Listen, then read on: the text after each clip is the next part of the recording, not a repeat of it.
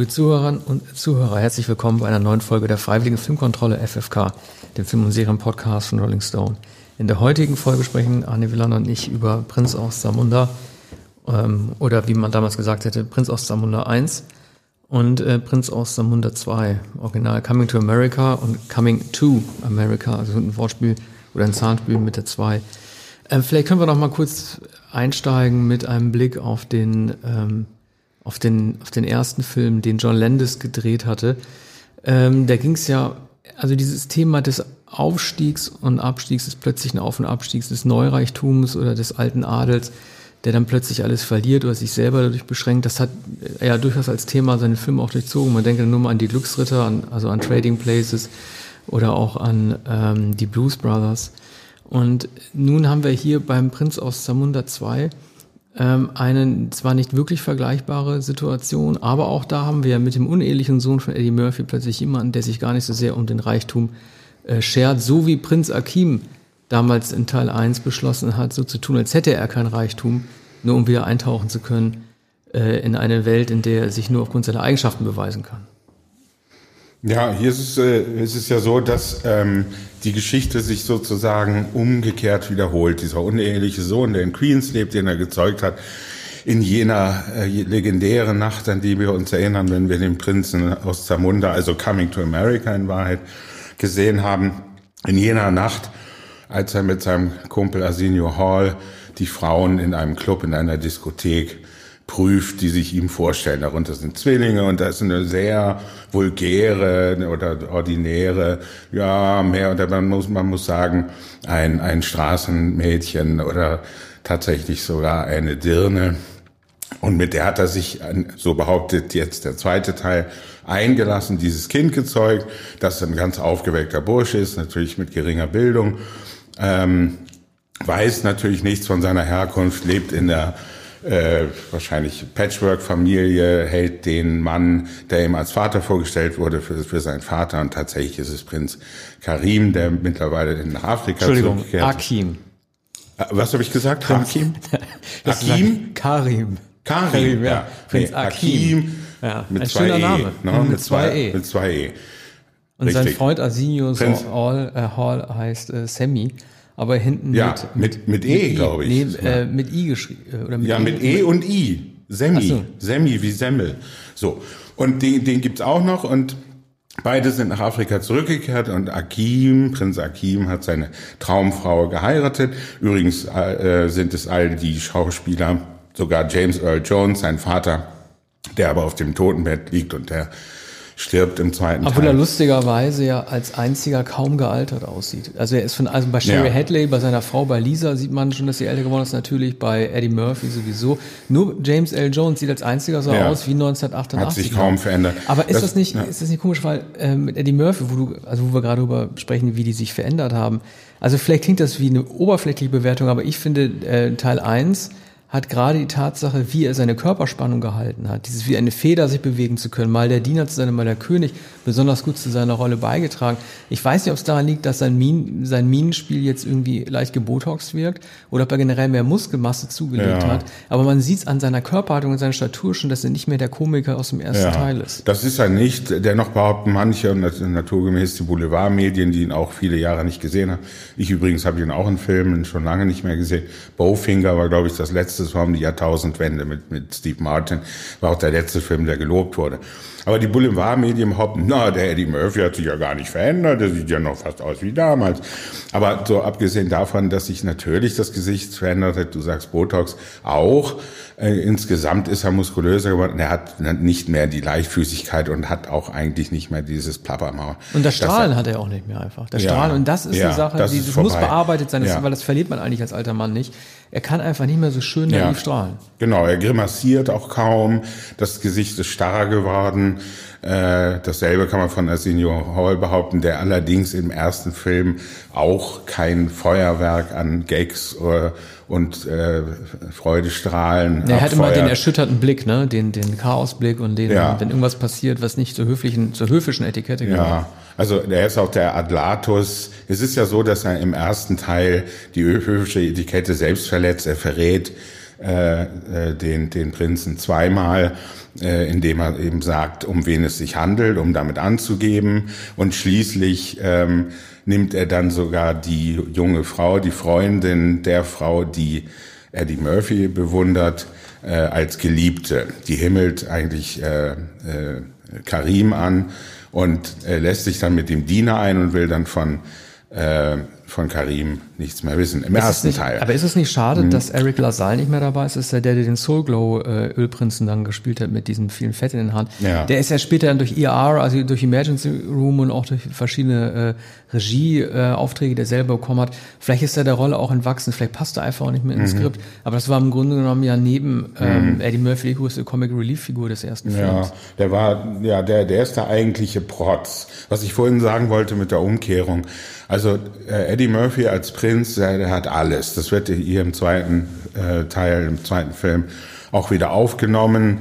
Ähm, es wird ihm alles natürlich nachgetragen. Es wird der rote Teppich ausgesetzt. Es werden Rosen gestreut, wenn er äh, die Morgentoilette gemacht ist. Es werden ihm sogar die Zähne geputzt und er möchte das alles selbst machen und er möchte nach Queens und da möchte er das wahre Leben kennenlernen und naturgemäß äh, das hat, er fragt nach dem schlimmsten Viertel und wird ihm so Queens, nicht Harlem, sondern Queens.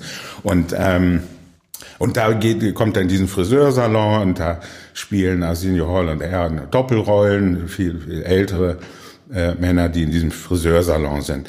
Und, ähm, und dann arbeitet er in einem Burgerladen der eben nicht McDonalds heißt, sondern äh, McDowell's. McDowell's. McDowell's, ja, das war ja alles ja. aus dem ersten Film. Also der, ja, der McDowell's aber, ist ja dann nach Afrika weitergezogen. Genau, ähm, jetzt gibt es McDowell's sogar ja. in Afrika. Das ist einer der gelungeneren Gags des zweiten Films. Und er behauptet ja immer aber, noch, dass er, dass er sich nichts von McDowell's abgeguckt hätte. Ne? Ja, ja, genau. Eine der witzigsten Szenen übrigens, die mir jetzt beim Rewatch Fahrt, erst aufgefallen ist, das ist ja die, äh, dass man selber dabei ertappt, wer sie trotzdem immer die Businesspläne äh, von ähm, von McDonalds trotzdem noch bei der alten Arbeit immer ja. noch durchliest. Ne? Das hat er irgendwie nicht abgelegt. Aber nun äh, spielt ja der zweite Teil zum größten Teil äh, in, in Zamunda selber, dieser fiktiven äh, ja, Republik. Genau. Und das Auffällige Aber ist, äh, es gibt dort keine armen Leute. Es ist im Grunde genommen so ein Wakanda-Staat, die erwähnen das ja selber auch mal indirekt.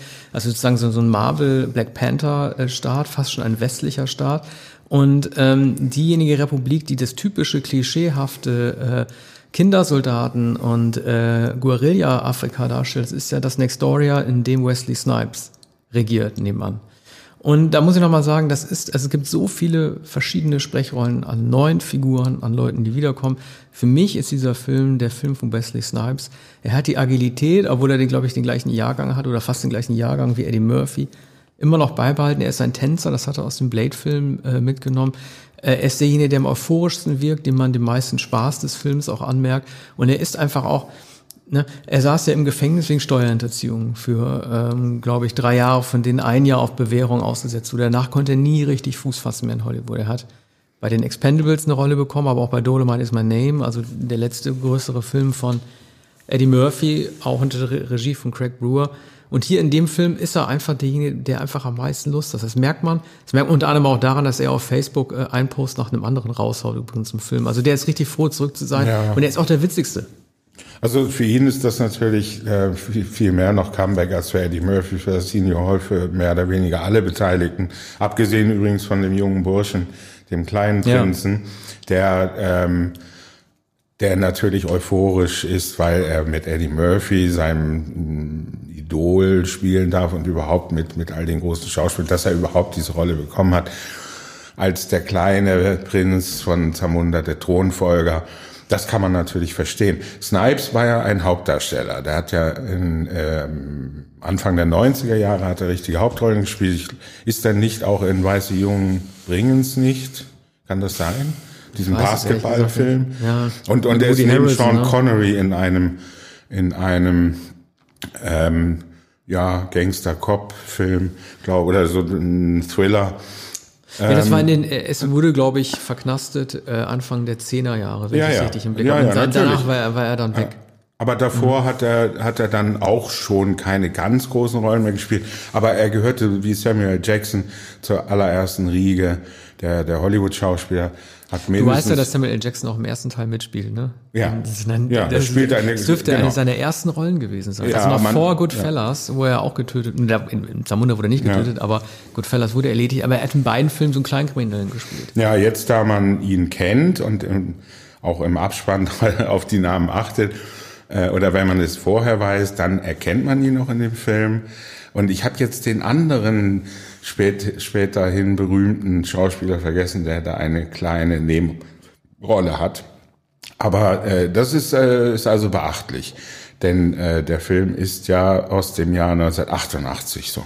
Und, und der war, war für viele ähm, äh, schwarze Schauspieler sozusagen. Ach so, Cuba Gooding Jr. ist der andere, der dann viel später erst mit, mit Jerry Maguire richtig berühmt wurde und ich glaube den Oscar für die beste Nebendarstellung gewonnen hat. Aber ähm, was ich sagen wollte, ich, ich äh, versuche noch einmal zu artikulieren, was ich eigentlich sagen will.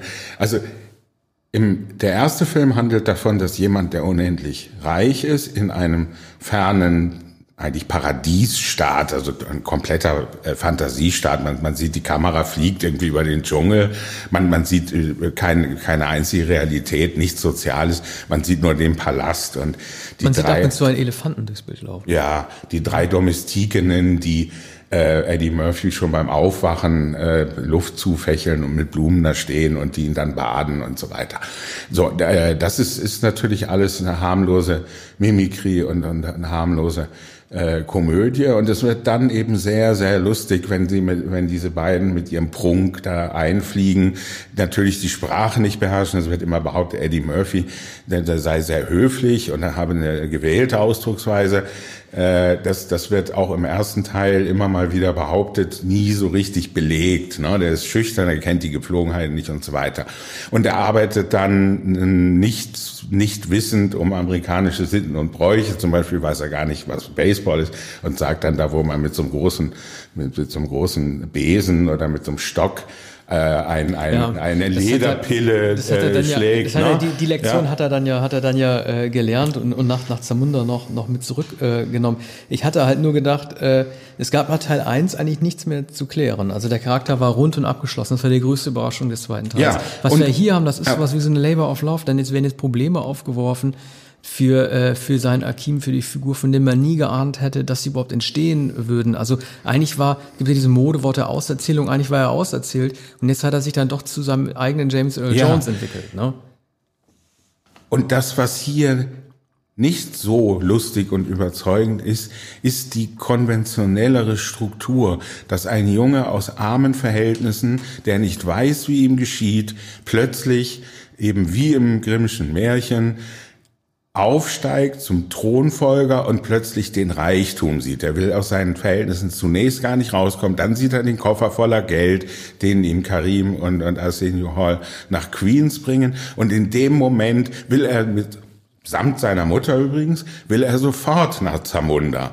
So, und das ist ja die ganz kon konventionelle Geschichte, dass ein, ein, ein ähm, Potentat, ein, ein König, der Karim ja wird, nachdem der Vater gestorben ist, einen unehelichen Sohn hat, den zu sich nimmt, der ist begeistert und der muss dann lernen, Ja, vor einem Löwen davon zu laufen. Das ist die gut. nicht so äh, Nee, amüsante das, Geschichte. Das, das, das war sogar mein, meine Lieblings, meine Lieblings äh, Episode, die Sache mit dem Löwen, wie er selber Mut finden muss und sich eine Strategie überlegen muss, um äh, sich zu behaupten. Nicht, dass er es auf den Straßen nicht auch gekannt hat, aber die Beschleunigung in dem Teil davor, nämlich dass Akim sich äh, wie ein Tourist verkleidet vor ihm hinstellt und sagt, pass auf, ich bin jetzt sein Vater, dass es sofort geglaubt wird und dass innerhalb von zehn Minuten, also sprich einer kurzen Überzeugungsrunde mit der auch etwas geldsüchtigen Mutter, der ganze Trost dann halt nach, äh, nach, nach Zamunda übersiedelt.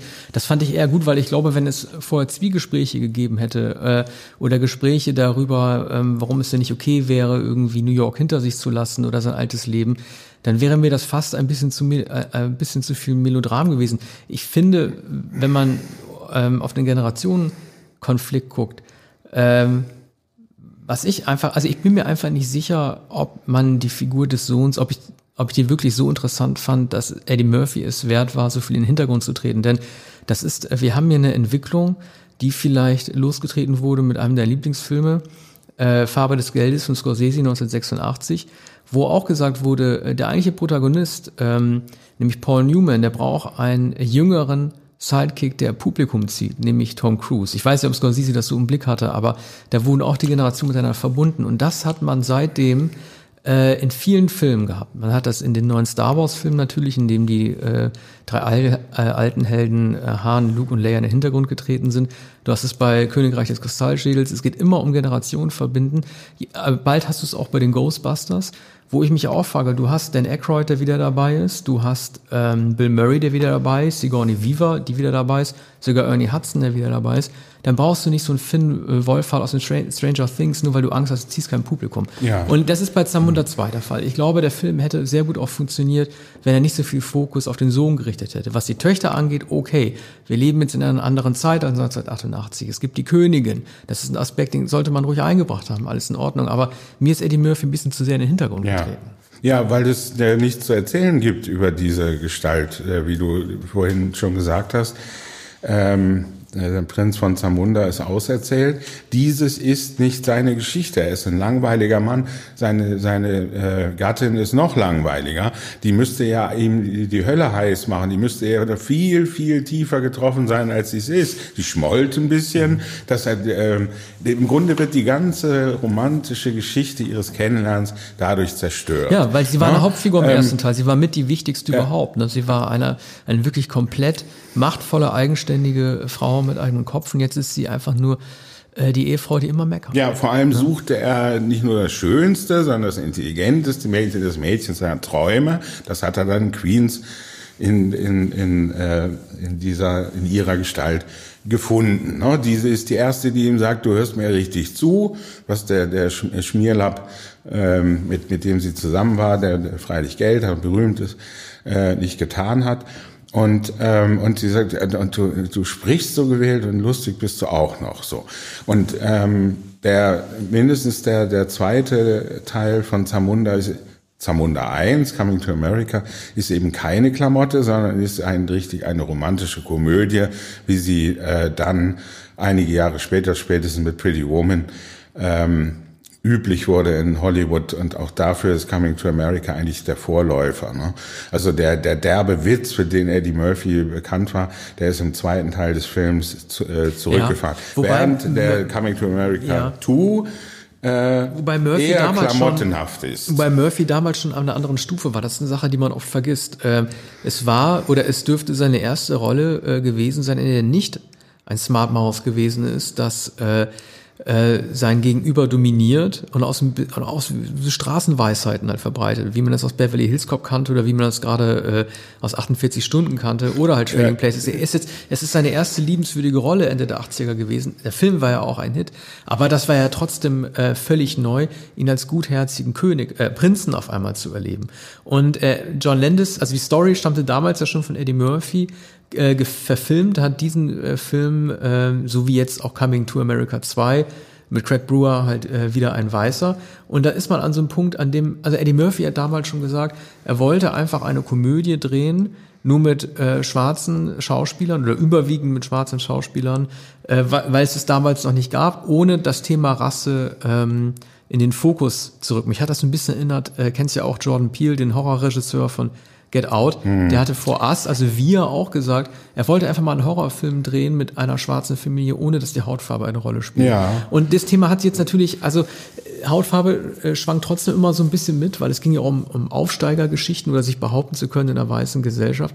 Und äh, das Thema äh, Hautfarbe ist jetzt auch im zweiten Teil wieder nicht, äh, äh wieder nicht dran. Und ich bin mir selber noch nicht so ganz sicher, ob ich das gut finde oder nicht. Naja, es wird ähm, nicht aufdringlich inszeniert, so wie es in, in, ähm, im ersten Film nicht aufdringlich thematisiert wurde. Es gibt aber sehr wohl Hinweise, also abgesehen davon, dass ähm, die schwarzen Darsteller auch noch ältere schwarze Figuren spielen und sie auch sehr schlecht verkleidet und verknittert sind in dem Friseurladen nämlich, da machen sie sich lustig über Schwarze. Die Alten machen sich lustig Stimmt. über die Jungen, die Jungen machen sich lustig oder auch über die, die Adligen, die in, in, in vollem Ornat, im, im Habitat da auftauchen. Und ähm, äh, darüber machen, machen sich dann da die Alten lustig. Und Ähm, die zwei oder drei Taxifahrer in dem ersten Film sind Weiße. Das sind die einzigen Weißen, die da vorkommen. Und noch ein... Den Verkäufer. Äh, genau, diesen, den, bei, bei McDowells ist ein übergewichtiger ähm, äh, Verkäufer hinter der Theke, dem immer alles misslingt. Dem wird immer der Milchshake weggenommen oder der, äh, das, der Becher fällt um und der muss, muss immer putzen. Und an einer Stelle sagt er, äh, das, das ist die Kapitalismuskritik des Films, er sagt, irgendwann werde ich hier Filialleiter und mir wird das mal alles gehören. Das wird mir gelingen. Gelingt ihm nicht, er steht immer noch hinterm Tresen. Jetzt, äh, wie viele Jahre? 35, äh, 33 ja, Jahre später. 33 Jahre später. Steht er immer noch hinterm Tresen, ist aber derselbe mhm. äh, Schauspieler. Also, das ist eigentlich, das ist eigentlich gewitzt. Man, man, man hat bei Eddie Murphy oft gesagt, na ja, also, der spielt eigentlich wie, wie ein, ein weißer Star. Er ist eigentlich ein weißer Star.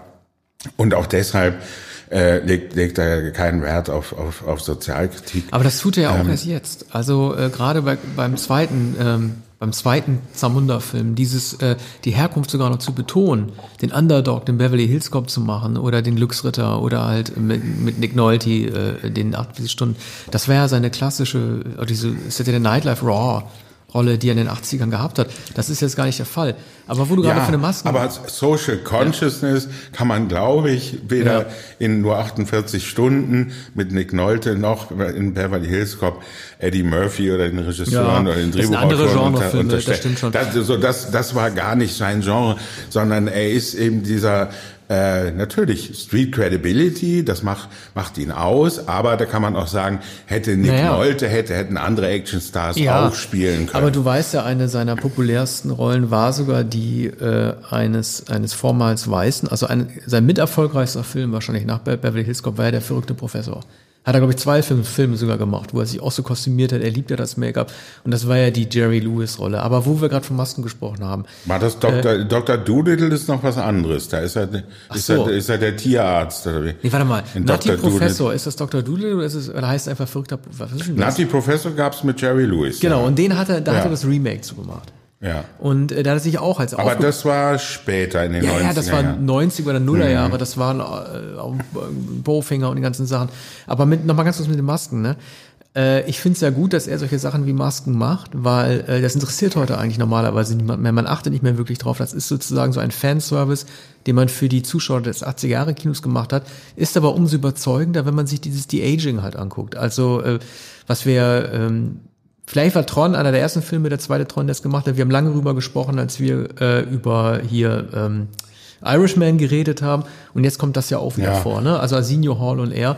Man hat immer so, so einen schimmernden, so einen äh, Michael Jackson Videoartigen Glanz, so ein Can You Feel It Glanz um diese Gesichter rum, weil du einfach erkennst, dass es nicht hundertprozentig funktioniert, wenn du ein, äh, wenn du so einem Gesicht digitales Botox gibst.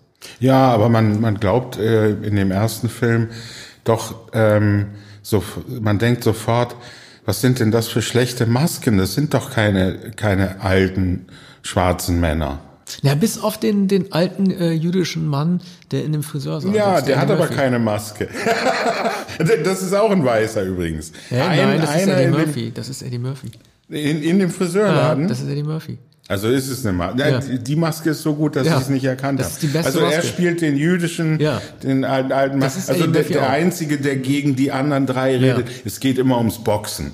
Und, mhm. und natürlich nennen die Schwarzen immer Sugar Ray Robinson und äh, Cassius Clay und Muhammad Ali, äh, Joe Louis und so weiter. Und er redet immer dagegen mit italienischen Box. Ich weiß nicht, ob er, ob er tatsächlich äh, ähm, äh, jüdische. Doch, doch, das war so, ja, das so angelegt. Das hat Eddie aber Murphy gut, er nennt aber immer die italienischen. Boxer. Aber das ist ja, das ist ja auch sozusagen, die drei sind ja sowieso ein Märchenelement, äh, von dem man nicht weiß, ob die nur auf einer Metaebene existieren sollen, denn die sind ja genauso alt, wie sie vor 31 Jahren waren. Die kannst du ja auch nicht mehr ja. älter machen. Eddie Murphy hat ja auch gesagt, er würde gerne Zamunda 3 machen in 16 Jahren, dann ist er 75. Und dann hat er auch Spaß gesagt, dann kann er die drei in den Friseurladen nicht mehr bringen, weil dann müssen die ja 130 sein. Die werden dann 93 ja. Also die, sind, waren immer so, die waren immer so ein übernatürliches Element. Aber und du hast jetzt eine neue Figur mit diesem komischen Schaman, der ab und zu ins Bild reinwandelt, der von Senior Hall dargestellt wird, den man da zum Beispiel gar nicht so gut erkannt hat. Also der hat sich sehr gut verkleidet. Ja, natürlich, aber als, also als Schamane hat er übrigens ja auch eine etwas unappetitliche Figur, dieser ja. Schamane.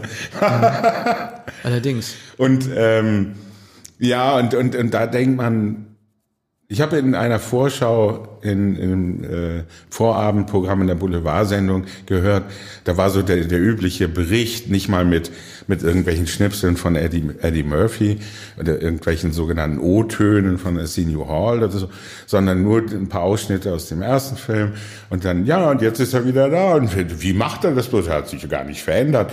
Und dann wird so ein bisschen zusammengefasst und werden ein paar Ausschnitte aus dem zweiten Teil gezeigt und natürlich der junge Prinz, wie er sich freut, dass er mitspielt. Und ganz am Ende das letzte Wort dieses kleinen Beitrags ist, na, wir freuen uns schon auf diese Klamotte. Ja, und, das, und, das fiel, nee, und das fiel mir aber auf. Warum hat ein Autor in so einer Boulevard am Ende das Wort Klamotte? Entweder weiß er nicht genau, was eine Klamotte ist, glaube ich nicht. Da, das war seine Bewertung, seine Kritik des Films. Dieser Film ist eine Klamotte.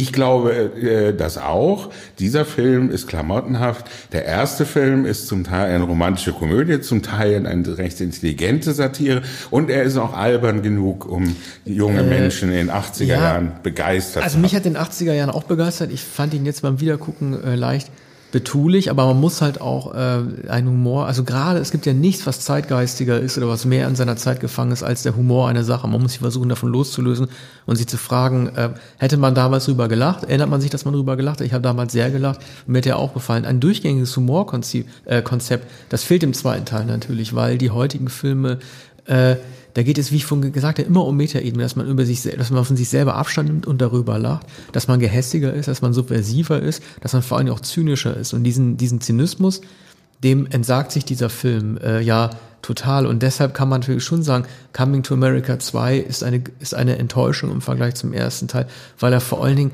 ganz einfach gesagt auch nicht so lustig ist wie der erste Teil. Ne? Ja, er konnte, äh, konnte ja nur eine Enttäuschung werden. Ne?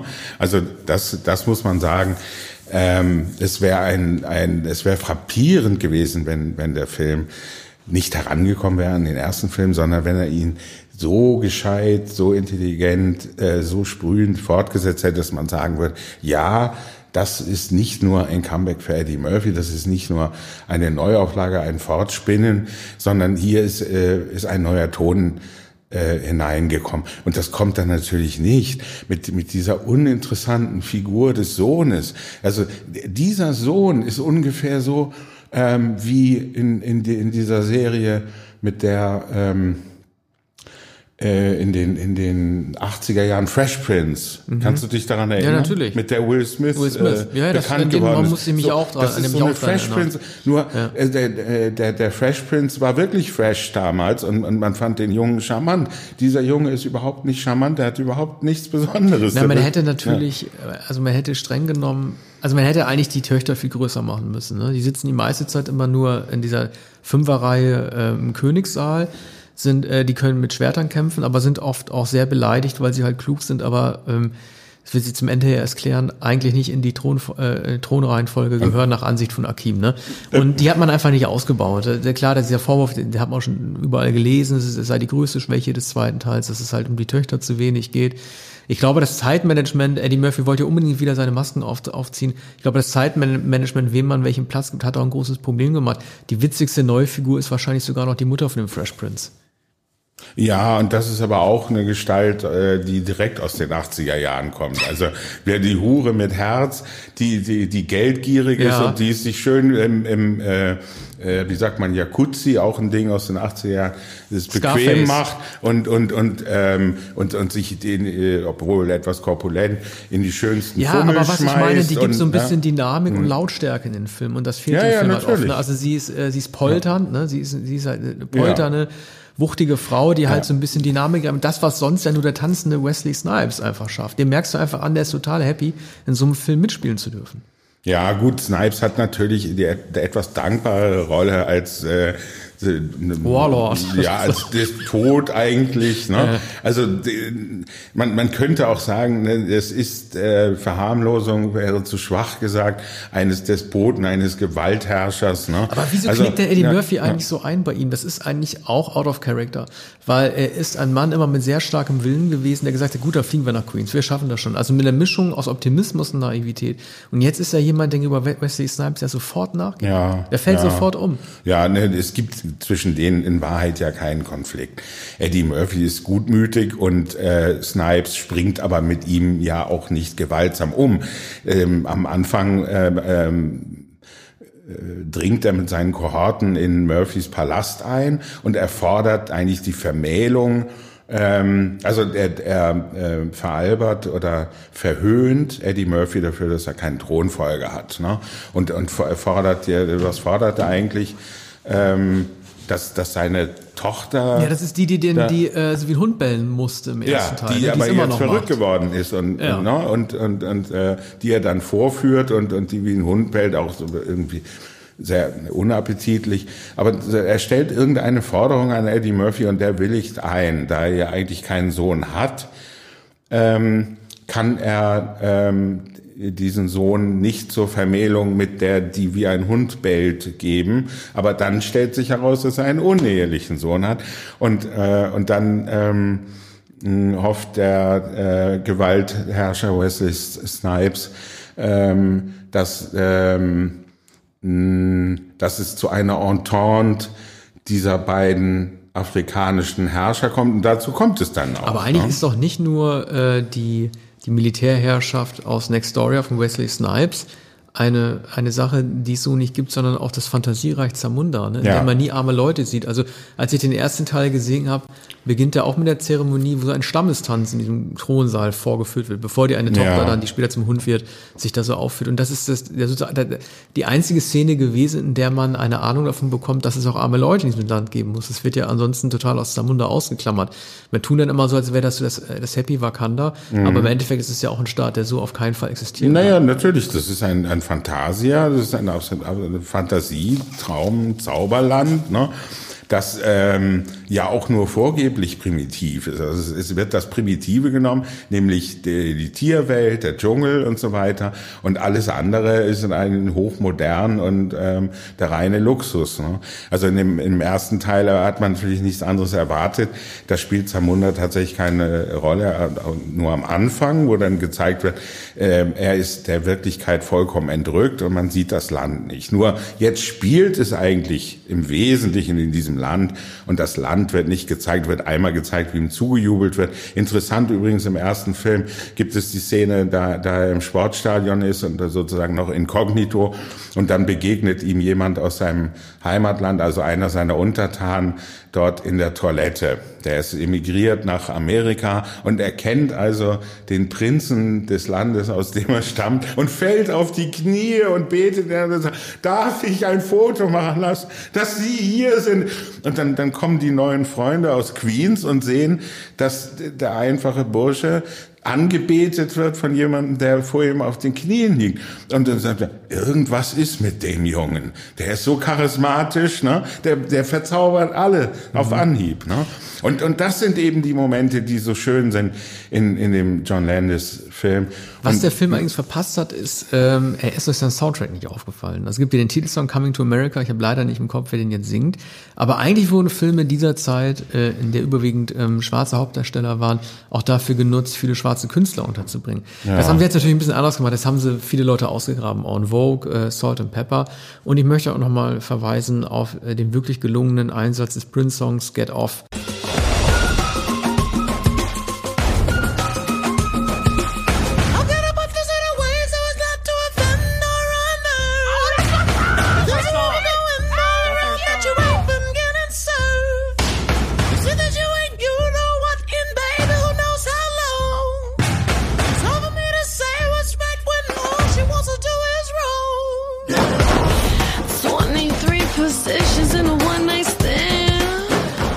Als äh, die neue Braut vorgeführt wird, die Querflöten eingesetzt werden und dann so eine Art Rap dann entsteht. Und das, der Originalsong von Prince, der ist ja schon äh, sehr, sehr vertrackt und sehr kompliziert strukturiert. Du hast drei verschiedene Gesangsstimmen. Du, du hast Prince, du hast seine ähm, Keyboarderin und Background-Sängerin Rosie Gaines und du hast seinen neuen Rapper Tony M., die alle drei verschiedene Parts über, äh, übernehmen und die hier jetzt auch auf drei verschiedene Figuren auferlegt wurden in äh, dem zweiten Teil, also sprich auf diesen, auf den, auf den Fresh Prince Sohn, auf äh, die neue Angebetete und ich weiß gar nicht mehr, wer, wer die dritte Sprechstunde übernimmt. Mm. Aber, da werden ja. die Rollen halt auch gut verteilt. Ne? Also im Original ist ja Prince derjenige irgendwie, äh, ähm, du brauchst mich nur anrufen, wenn du dann wieder Lust hast, ich tue alles, was du willst. Also Prince macht so ein bisschen den Anbetenden und hier ist es natürlich die äh, Braut, die unbedingt mit ihm verheiratet werden will, die diese Rolle übernimmt. Also da gibt es eine kluge Umschichtung der drei Gesangsstrukturen aus diesem Song. Das wollte ich nur mal loswerden. Aber es ist auch ein seltsamer Rückgriff. Also man hätte doch hier erwartet, dass ähm, die erste Garde der, der Rap und Rhythm and Blues äh, oder R&B ähm, ja, aber Eddie Murphy Künstler. ist ein Oldie, der liebte Prince. Mhm. Ne, der, äh, einer seiner schönsten äh, Momente war ja, als er, da konnte er auch wieder einen König spielen, diesen Pharao in Remember ja. the Time von Michael Jackson. Mhm. 91, das Dangerous, äh, die, ja. die, Dangerous Single, ne? Da hat er auch schon diesen, diesen, äh, zusammen, ich glaube, mit Iman. Er und Iman sind noch irgendwie, glaube ich, da, mhm. Pharao und Pharaonin und dann kommt Michael Jackson. Und der liebt, der, der ist ja einfach hängen geblieben, 80er, 90er. Naja. Vergötterte Prince, ne? Und Gut, wollte einfach. Wie, wie wir alle natürlich. Ja. Aber wir haben jetzt keinen Film gedreht, sonst, sonst würden wir American Werewolf 2 wahrscheinlich drehen ja. und, und alle John Hughes Filme noch einmal drehen. Breakfast Club. Ich frage mich, wieso er John Landis nicht gefragt hat, ob er den dreht. Also ich hatte ja irgendwie ja. gedacht, äh, in der heutigen Zeit würde er auch einen schwarzen Regisseur nehmen. Das hat er mit Craig Brewer jetzt nicht getan. Mhm. Aber er hätte, er hätte aber trotzdem ja auch John Landis. Ich meine, John Landis ist ja eh total weg vom Fenster. Ich weiß gar nicht warum. Ja, der ist aber noch gar nicht so alt. Der ist mhm. vielleicht 70 oder so. Naja, aber vielleicht ähm, ist er, will er gar keine Filme mehr drehen. Was war wohl der letzte Film? Ich habe jetzt nicht nachgesehen, Keine Ahnung. den John Landis gedreht hat. Weiß ich nicht. Könnte wohl zehn Jahre her sein. Ja. Ähm, man weiß es nicht. Also der hatte so viel, so viele erfolgreiche Filme im Abstand von kaum zwei Jahren in den 80er Jahren. Du hast es ja mehrfach gesagt. Drei Amigos. Fünf oder sechs Filme Into the Night. Also alles diese ja. Filme, ja gut, bei Drei Amigos nicht, aber sonst halt wirklich Filme gedreht, in denen Leuten ein größtes Unglück widerfährt, die einen totalen Abstieg und dann wieder einen Aufstieg erleben. Ja, und Drei Amigos auch. Und, und man, äh, damals hielt man wenigstens Drei Amigos für eine Klamotte, sicher nicht äh, kopfüber in die Nacht oder Into the mhm. Night. Und äh, auch nicht, die Filme davor wurden auch nicht ernst genommen, aber es sind mittlerweile alle angefangen bei American Werewolf und die, die Teenager-Komödie. Blues Brothers natürlich. Ne? Blues Brothers, richtig, das war, das war ja. noch vor Werewolf. Kentucky Fried so, Chicken. Blues Brothers war, damals schon ein Kultfilm. Ja. Die anderen sind Kultfilme geworden. Das sind die, die definitiven Coming-of-Age-Filme. Jeder Film wird bewundert bis äh, in, Into the Night. Und sogar Drei Amigos wurde Musik von Randy Newman übrigens. Ah, ja. ähm, der wurde später nicht der Musik Randy Newmans wegen, aber äh, der wurde heute, äh, wird heute als be besonders albernes Beispiel für eine mit 80er Jahre Klamotte äh, aus Hollywood betrachtet. Ich glaube Martin Short, Steve Martin mhm. und der dritte fällt mir jetzt nicht ein. Hier drei Erzkomödianten in einem der albernsten. War das Chevy Chase? Nee, Chevy Chase war das Chevy oder? Chase war könnte sein, ja. Oder hatte, ja, wobei Chevy Chase und Steve Martin waren ja beide zur gleichen Zeit populär. Ich weiß gar nicht, ob beide nicht in zu starker Konkurrenz gestanden hätten, um irgendwie gemeinsam aufzutreten. Aber es kann sein, müsste ich mal nachgucken. Naja, aber wissen das bestimmt besser. Äh, damals dachte ich, das kann doch alles nicht wahr sein. Aber wenn ich heute ihren Auftritt als Mariachi sehe, äh, amüsiere ich mich darüber. Und ja, wir hatten ja nur die Daltons in Europa, normalerweise. Ne, also Lucky Luke ja. und die Daltons. Ne? Ja. Die Amerikaner hatten da viel größere Darstellungsmöglichkeiten, ja. allein schon durch die Cartoons. Ja, nur man muss natürlich sagen, heute würde man sagen, die machen sich über Mexikaner lustig. Ne? Also genau, genau besehen. ich meine, man muss den Film nochmal genau schauen. Manche dieser, dieser, äh, dieser äh, Witze sind wahrscheinlich nicht mehr äh, zulässig. Damals äh, konnte man das noch machen. Ne? Also Eddie Murphy läuft ja eigentlich nicht Gefahr, äh, weder im ersten noch im zweiten Film. Äh, also man kann ihn aller möglichen Angelegenheiten wegen anklagen. Aber so das Zotige und äh, das möglicherweise äh, etwas äh, Schwiemelige Äh, das kann man ihm nicht vorwerfen. Aber ich erinnere mich an eine Friseurszene in dem, in dem äh, ersten Film. Äh, da, da sagt der Hauptfriseur vom, vom Spiegel, wenn die beiden ähm, Witzfiguren da hereinkommen. Einmal nennt, nennt, nennt er äh, Eddie Murphy Idi Amin. Ne? So, also, ne? Und damals hat man gelacht, heute lacht man wahrscheinlich auch, aber Idi Amin. Also, also es ist schon nicht vollkommen korrekt. Ja. Ja, und also ihr hört ja schon, unser, äh, unser Urteil ist nicht ganz eindeutig. Ich glaube, Arne, dir hat er nicht so gut gefallen wie mir. Ich war mit dem zweiten Teil eigentlich ganz zufrieden. Mhm. Ich hätte mir, ich hätte mir ein bisschen mehr Humor bei Eddie Murphy äh, gewünscht und die vielbeschworene Biegsamkeit. Ne? Also er, wirkte, läuft immer wie so ein Klotz durch die Gegend. Das hat mich fast noch am meisten gestört. Und man darf nicht vergessen, er hat auch nicht mehr seinen Original-Synchronsprecher. Ne? Der ist ja verstorben. Mhm. Er hat jetzt eine relativ normale Stimme. Ich glaube, dass es schon einen Unterschied gemacht hätte, so banal wie es auch ist äh, eine andere Stimme hätte ihn wahrscheinlich auch anders auftreten Naja gut, aber wenn man das Original sieht, ähm, dann hört man natürlich seine Stimme. Ja, aber ich würde mir also, Eddie Murphy-Filme zum Beispiel niemals, ich würde mir auch Sean Connery-Filme niemals im Original angucken. Mhm. Also äh, Eddie Murphys Originalstimme fand ich nie so gut wie seine Synchronstimme. Das, ja, und das Gleiche ja. trifft auch auf Sean Connery zu, aber, der mit seinem leichten Sprachfehler auch mal Probleme hatte, für mich auch also einfach gut zu wirken. Ja, Connery hat äh, die, die allerbeste Synchronstimme. Ich glaube, es ist auch die von Paul Newman mhm. ähm, in den 60er, 70er Jahren. Ähm, Robert Redford hat natürlich auch eine sehr gute Synchronstimme, die fehlen würde. Und ich würde sogar sagen, äh, dass der Brand, der Michael Douglas spricht, auch die bessere Stimme hat. Ich glaube, Michael Douglas glaubte das auch selbst, als er mit Brand in Deutschland mal zusammentraf. Das sind sehr, sehr guter Synchronsprecher. Trotzdem kann man das Murphy wahrscheinlich nicht vorhalten. Nur, was mich nun interessiert, was genau ist es, was, was dich an, am Prinz, Prinzen 2 dann doch so fasziniert oder mild stimmt. Ich glaube, das war die, ähm, das war die Wiederkehr der Figuren und einfach diese Menschen nochmal zu sehen sich, und sich zu fragen, was die jetzt alle machen. Mhm. Also ich war sehr, also bis auf Eric LaSalle, die man ja leider nicht mehr gesehen hat, den Soul Ölprinzen, waren ja eigentlich alle wichtigen Figuren wieder da. Ich habe mich auch gefragt, warum James Earl Jones eigentlich in diesem Film sterben muss. Ne? Er ist natürlich auch sehr alt und es könnte theoretisch leider sein, dass er, wenn der dritte Teil in 16 Jahren kommt, er nicht mehr unter uns weilt. Aber ich fand es einfach toll, ihn zu sehen. Ich fand John Amos, also der den McDowells Vater spielt, fast ein bisschen unter, unterrepräsentiert. Ich finde es einfach toll, dass alle Figuren wieder Lust hatten mitzumachen und alle Schauspieler. Mm. Was dann aus ihnen geworden ist, ist was anderes. Arsenio Hall hatte ja nie diese Fallhöhe. Der konnte immer noch irgendwie den, den, den fassungslosen Berater spielen. Für Eddie Murphy ist es fast ein bisschen schade, fand ich, dass er äh, dass er glaubt, in die Fußstapfen seines Vaters äh, getreten zu sein, aber letztendlich dann doch nur ein, ein Umfaller ist. Mhm. So. Ähm, ja. Ja, also äh, James Earl Jones tritt wahrscheinlich tritt ab, damit Eddie Murphy jetzt König sein. Also das ist ja die nächste Stufe. Ne? Ach, der ist noch gar nicht König. Es wird die es wird die. Ist nee, nicht einfach nee, nee, er wird dann König als James Earl so, Jones. Ich, ich, dachte, der wäre so. Ich dachte, der nee, wäre einfach nee, so nee. wie. Also die Mom, äh, Erbfolge äh, muss gewährleistet sein. Aber du kannst doch vorher deinen Posten aufgeben. Ja, aber das hat James Earl Jones zweifellos nicht gemacht. Er ist so. allerdings schon bettlägerig, als wir ihm begegnen am ah, Anfang okay. des Films. Und er ist dann auch bald nicht mehr da. Ne? Es kann auch sein, dass Earl Jones ähm, die Dreharbeiten nicht so strapaziös haben wollte. Also er wollte vielleicht nicht im ganzen Film immer zu Der liegt ja auch nur, ne? Ja, ja, genau. Und wahrscheinlich einmal steht er, er am Sarg. Ja, wahrscheinlich ist er krank.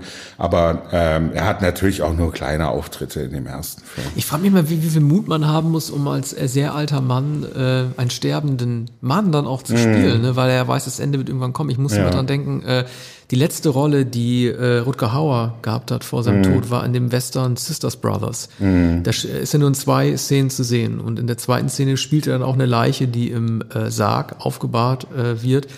Und da war er schon unheilbar krank. Mhm. Und er hat trotzdem beschlossen, äh, einen Toten in der letzten Szene, die jemals gedreht hat. Es ist nicht der letzte Film, von dem er ins Kino gekommen ist. Ich glaube, da kommt noch einer, aber es ist der letzte, Szene, äh, letzte Film, den er gedreht hat. Und in dieser letzten Szene sieht man ihn äh, aufgebahrt mit geschlossenen Augen mhm. in so einem Sarg liegen. Und das bewundere ich immer an Leuten, die das ist jetzt nicht mit James Earl Jones zu vergleichen, um Himmels Willen, aber halt mit Leuten, die halt ein gewisses Alter haben und vielleicht nicht mehr so viele Filme drehen können. Ja. Das da nochmal darzustellen. Bei Rutger Hauer wusste man es nicht, er wusste es. Er wusste es, genau. Und Aber das, der Regisseur ja. vielleicht auch, das weiß ich jetzt nicht. Es gibt, ähm, es gibt einige Beispiele. Ähm, John Wayne hat in seinem letzten Film The Shootist von Don Siegel äh, auch gewusst um seine Krebserkrankung. Es war, war ähm, die zweite schwere Krebserkrankung, nachdem er operiert worden war, 1976. Und er spielt einen krebskranken Revolverhelden ähm, der absichtlich ähm, ein, ein, ein Showdown ähm, provoziert, um dann erschossen zu werden. Ne? Ah ja, okay. Und, und So Wayne ist Eastwood Jahr- Gran Torino. ja. Und, und Wayne ist dann drei Jahre später gestorben, schwer vom Krebs gezeichnet, hat, hat dann noch, ist noch bei der Oscarverleihung äh, im Frühjahr 79 aufgetreten. Ähm, naja, also Wayne wusste äh, von, von der Erkrankung äh, schon Mitte der 60er Jahre und, und wurde dann auch So lange war der Krebs Ja, krank? ja, ja, ja. Was war das für ein Krebs? Äh, Das weiß ich nicht mehr genau. Ich meine ähm, Leberkrebs.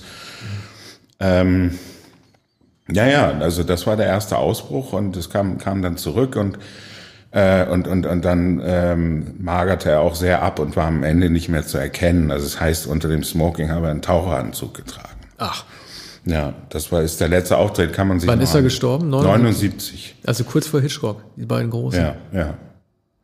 Aber äh, es gibt natürlich, wenn, wenn äh, Schauspieler äh, wissen, dass sie so schwer krank sind, wollen sie noch vor, vor der Kamera stehen, möglichst in einer Rolle, die ihnen angemessen ist und, und ihre Größe noch einmal zeigt. Ne? Wie Robert Forster in El Camino Breaking Bad. Er war Ja. auch schon todkrank, ne? Hat er nochmal mit letzter Kraft Ja. nochmal seine klassische Rolle gespielt. Ja, und, und El Camino, wenn man El Camino nochmal sieht, dann um Robert Forster zu sehen. Aber ich würde immer sagen, äh, Jackie Brown sehen und wissen, wer Robert Forster ist. Ne? Hätte unbedingt den Oscar bekommen müssen. Ja, ja, auf jeden Fall. Oder Twin Peaks 3. Da war er auch super. Ist auch sehr Als der gut. Bruder, Ja, als ja. der Bruder vom Sheriff, Ja. der, der, das ist doch auch bei Twin Peaks so doof. Wie heißt er noch? Der gibt doch den einen, der, der Original-Sheriff, der nicht mehr mitspielen wollte, der lieber auf Hawaii leben wollte und nicht mehr Bock auf Dreh. Ja. Und dann tritt doch Robert Forster als sein, als, als Truman, als, als sein, ähm, als sein Bruder auf. Aber Mhm. David Lynch, das ist ja einer, der Nestwärme braucht, der äh, baut ja immer wieder die gleichen Schauspieler ein und beruft sich auch immer wieder auf dieselben Charaktere und Schauplätze. Die bauen ja diesen abwesenden Sheriff trotzdem ein, den Robert Forster mit dem immer telefoniert. Das ist auch, das ist, das ist wie eine Klamotte aus den 50er. Man spricht immer mit jemandem, den man nicht sieht und tut so, als stünde der eigentlich zur Verfügung. Genau. Nur ist gerade nicht im Bild. Und daher hat David Lynch das natürlich. Der war, äh, der war ja ein, äh, ein Fernsehgucker schon damals. Und, und Twilight Zone und so weiter, das sind, die- sind die Filme, auf die er sich bezieht. Aber wir sind jetzt abgeschweift. Ähm, also Zamunda 2 wird sowieso jeder sehen, der in den 80er Jahren ins Kino gegangen ist. Der Film ist bei Amazon zu sehen, ist nicht ins Kino gekommen, ist ja gar nicht möglich. So hat man es einfacher und kann jederzeit den Film schauen. Ja. Bis zum nächsten Bis Mal. zum nächsten Mal. Tschüss. Danke, tschüss.